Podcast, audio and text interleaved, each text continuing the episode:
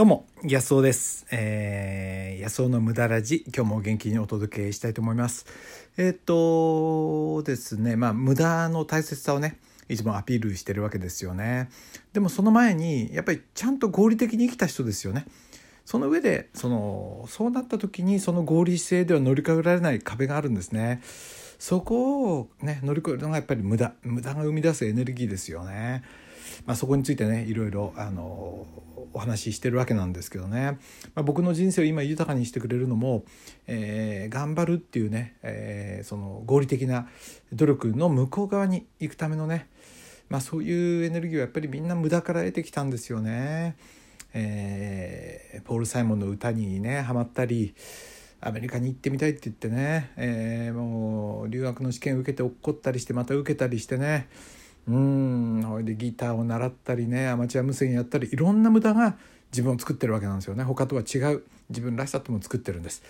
まあね、えー、まあ、そういった無駄をね大事にしないと、えー、合理性ばっかりが正義みたいな世の中になってますからね。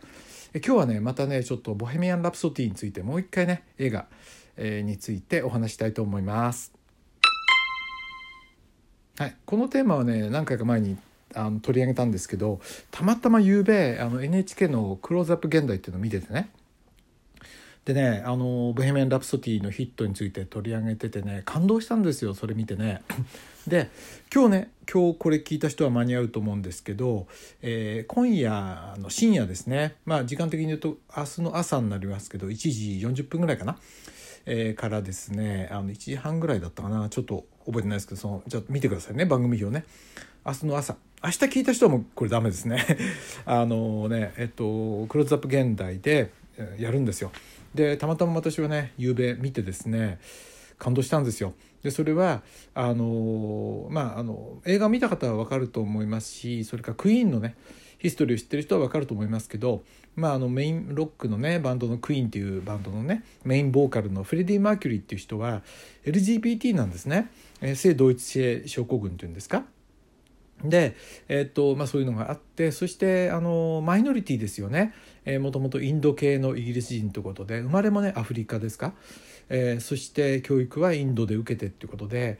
まあ、そういう言葉があるかどうか分かりませんけどどう見てもあのそれでこう歯が出っ張っててねあの特徴的な顔してて決していい男ではないわけですよ。で、まあ、そういうねそういう分類がないかもしれないけどイギリスではこう二級市民って言っていいのかな？うんね朝黒い肌とそういう目立った、えー、顔とですね。そして生まれも違うと。宗教も違うわけですよね。でそんな何て言うかな。要はいろんな要素が揃った人間でない。彼がそれをねえー、もう前面に出してそしてブレイクするわけですよね。で誰でもそうだと思うんですよ。みんなねなんか自分の条件がいろいろ整ってるわけじゃない、えー、決して全員がいい男だったりいい女なわけじゃないし、えー、学歴がいいとかね頭が勉強できるとかそういうんじゃないわけです。いろんなその何、えー、ていうかないびつなわけですよね私たちはね。でもそれが個人個人の良さでありある人は LGBT だったりね。でも今からね40年も前の LGBT って言ったらそりゃね大変だと思いますよねとてもそういうのはこうカミングアウトできない、まあ、そういった状況の中でね、えー、彼は戦ってたわけですよね。でそのね姿がもうその何て言うかな映画に出てくるわけですよ。で最後の20分のねライブはもう圧巻ですよね。それを全部こう出しているライブでそれをね見たその、まあ、昨日のねその NHK あそのクローズアップ現代黒源ですよね黒源ではねクローズアップ現代ではそれにを見て勇気をもらった、えー、日本人の男の子がね30 7歳の男の子が自分のねその LGBT をやっとねその親にも告白する勇気を持つわけですよね。まあね本当にねで本当に嬉しそうにでメイクとかね綺麗になるそういうこともねできるようになるわけですよどれだけねそういう人に勇気を与えるかでやっぱりね自分ってものを生きなきゃなんないわけですよ私たちはね。うん、で決してその条件が整ってるわけじゃない。でもみんな違うからみんな面白いわけでね。うん。なんでねあの、まあ、まさにこのテーマで僕はねあのコミュニティを運営してるんですけどね。あの、まあ、私のコミュニティがあって、えー、実践コミュニティって言ってやってるんですけどその人生の実践ですよ。自分の人生をね実践していくということをやってるわけなんですけどね。でなかなか他の人にもこれねいっぱい話したいことがあるんですけど話しきれないんで今度ね、まあ、オンラインセミナーをその公式チャンネルでね私のあの今あの自由についてのねあのメッセージを返事もらってる人にはそれをね案内しようかなと思ってるんですけどね。